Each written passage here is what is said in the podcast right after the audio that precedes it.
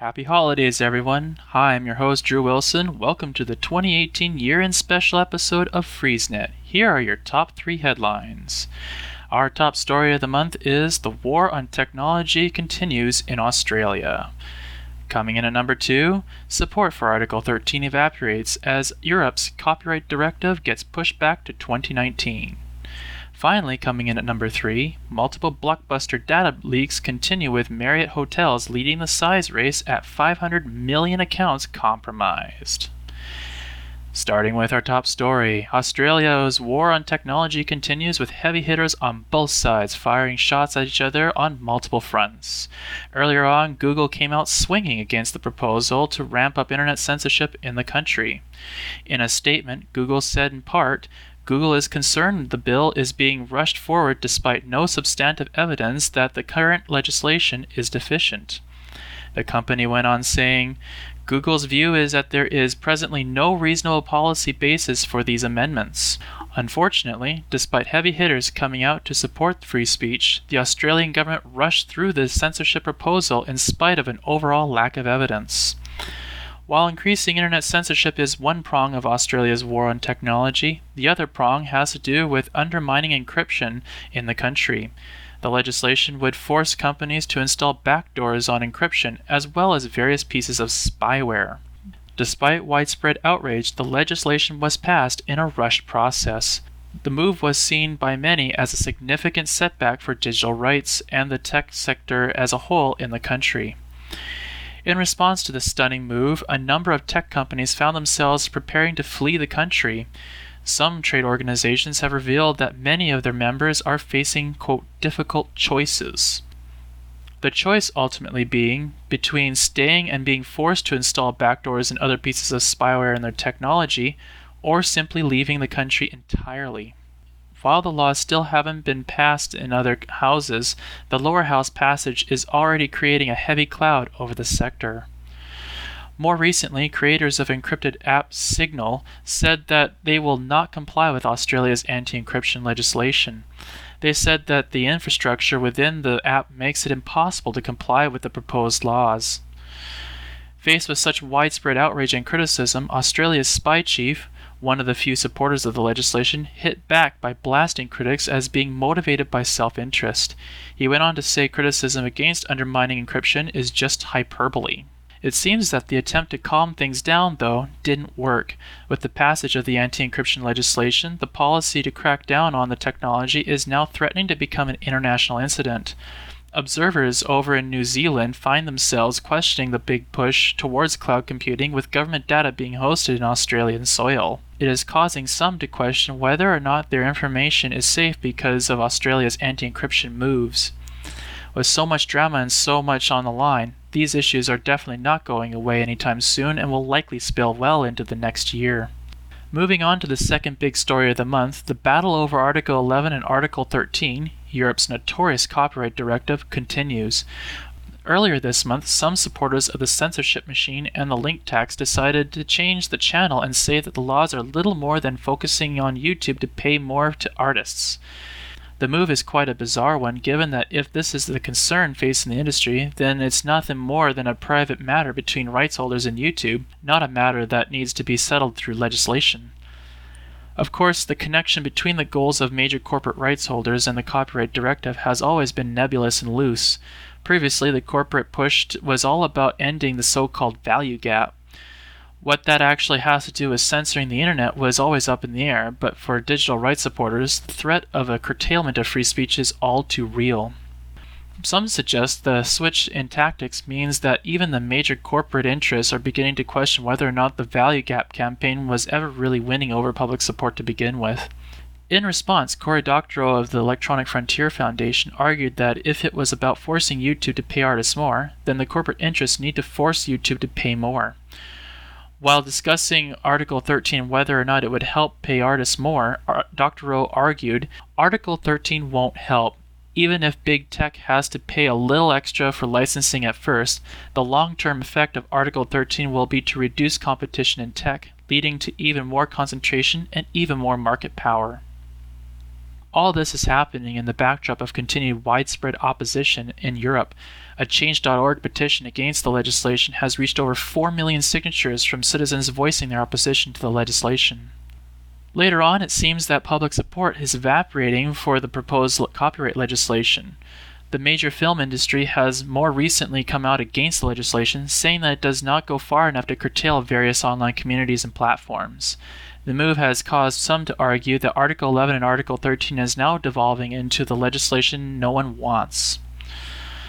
With near universal opposition to the legislation, lawmakers ended up delaying the legislation for the remainder of 2018.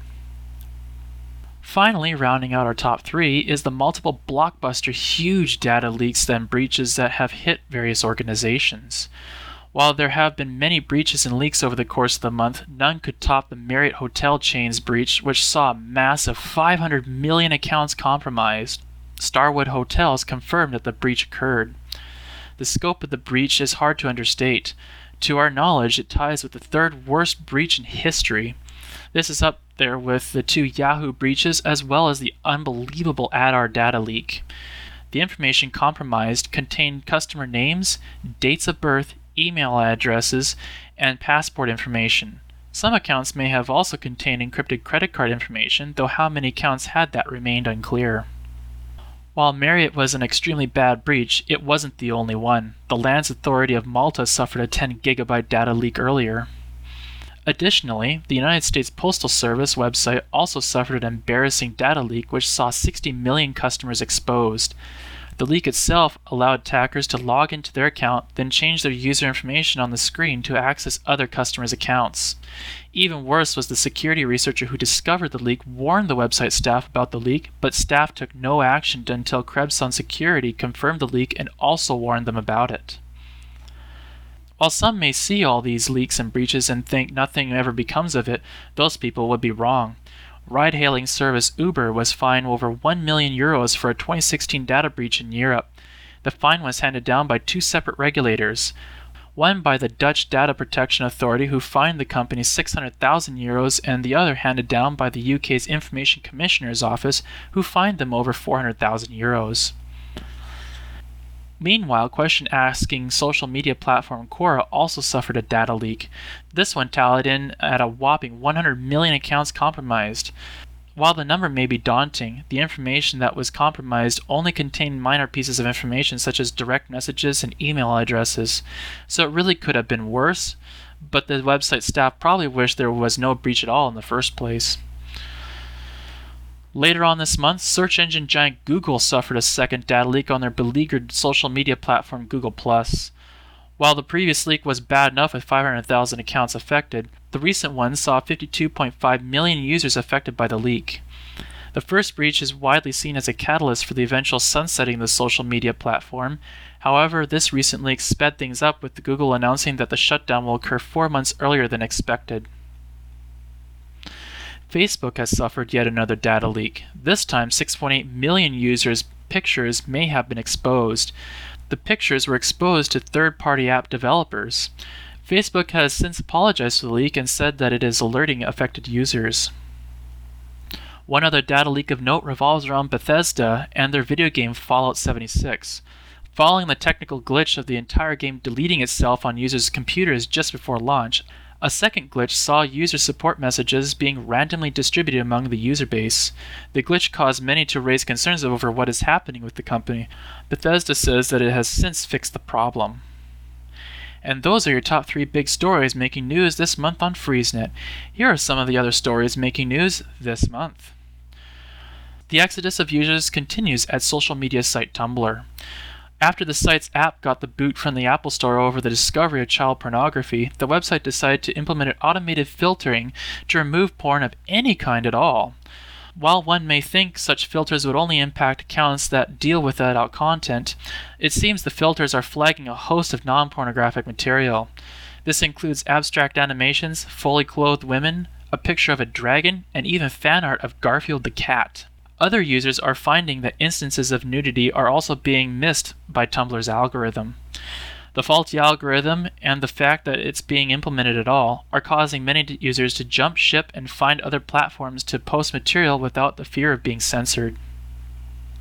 Meanwhile, Facebook is taking some heat over a policy change that deals with sexuality. In some instances, talking about sexuality is now being banned in the name of cracking down on human trafficking. The Electronic Frontier Foundation blasted the move, saying that it should be up to the users to decide what they can and cannot say or see. Moving over into Canada, the Canadian Bar Association made a surprisingly bizarre appearance in a copyright hearing. While the Canadian government supports the Made in Canada approach of the notice and notice system, the legal organization says that such a system should be scrapped in favor of the problem plagued notice and takedown system. They say that it is because some people see the notice and notice system as flawed. The call puzzled lawmakers given the evidence that the notice and notice system is working. When asked about why they are even thinking of proposing that Canada switch to the notice and takedown system, representatives seemed to deflect the question, saying that both systems have flaws and that notice and takedown should be adopted. There's no sign that Canadian lawmakers are going to go ahead with tearing down the currently working notice and notice system at this point. In a follow up story we brought you here on FreezeNet, the Canadian government's law that finally criminalizes shady file sharing settlement demand notices has received royal assent. The law bans the practice of injecting settlement demands or demanding that customers visit a URL to pay a settlement fee or face millions in alleged penalties. The change closes that loophole in the system. Those are some of the other stories making news here on FreezeNet. Now turning towards entertainment, here are the video games we've reviewed this month.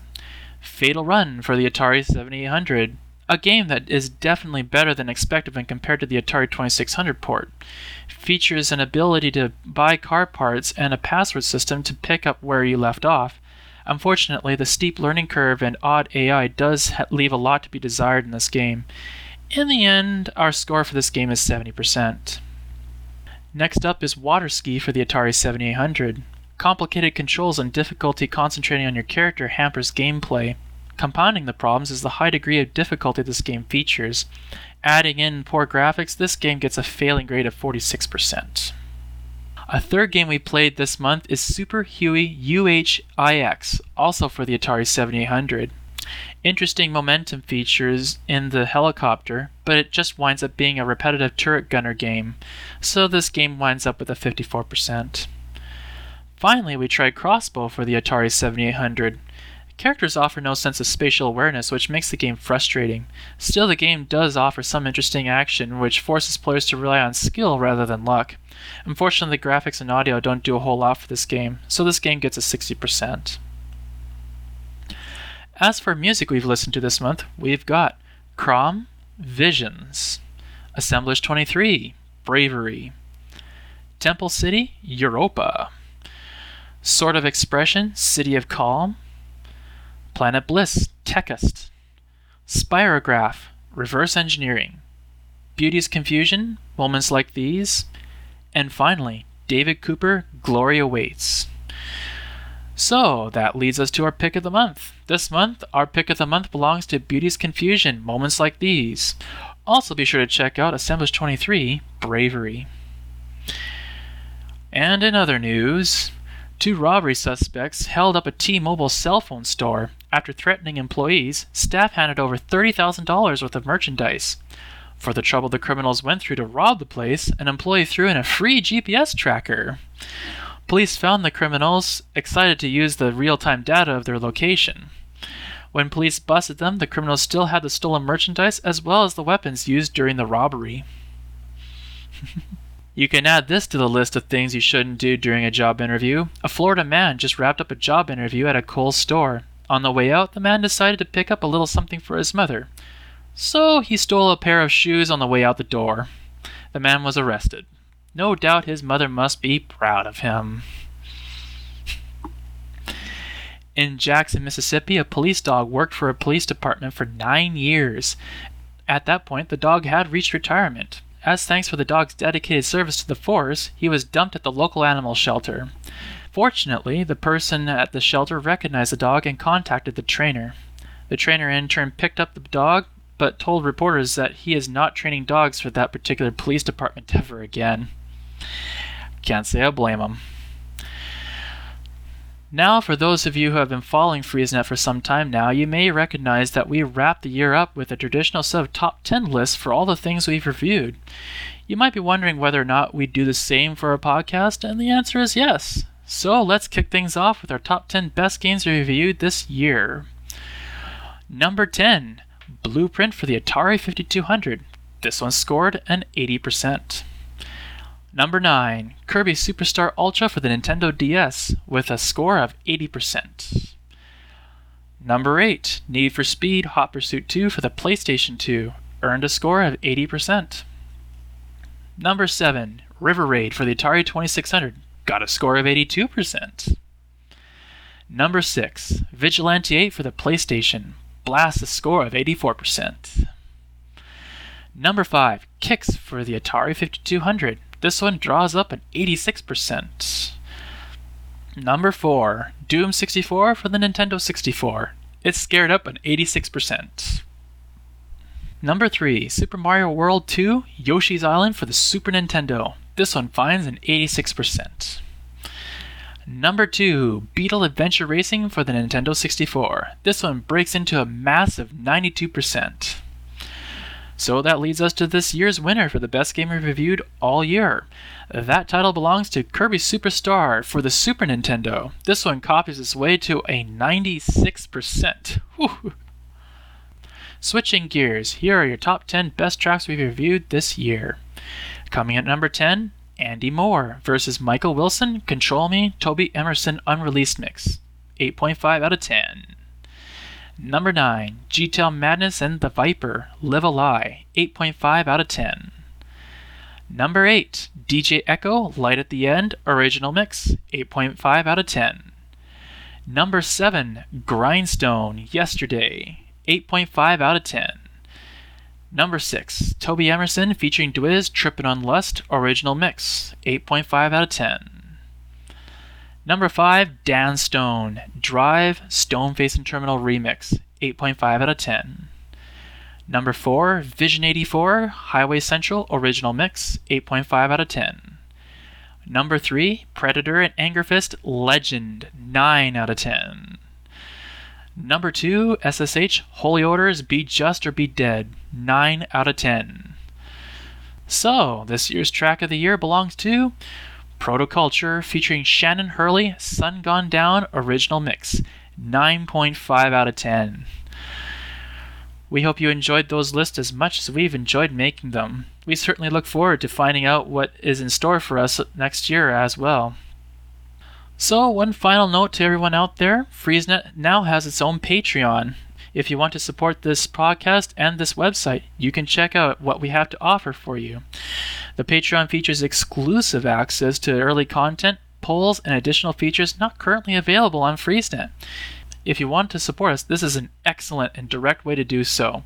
So check us out at patreon.com slash freezenet. And that's this month's episode for December 2018. I'm Drew Wilson for FreezeNet. Be sure to check out our website at freezenet.ca for all the latest news and reviews. You can also like us on Facebook and follow us on Twitter at FreezeNetCA. Thank you for listening, and see you next month.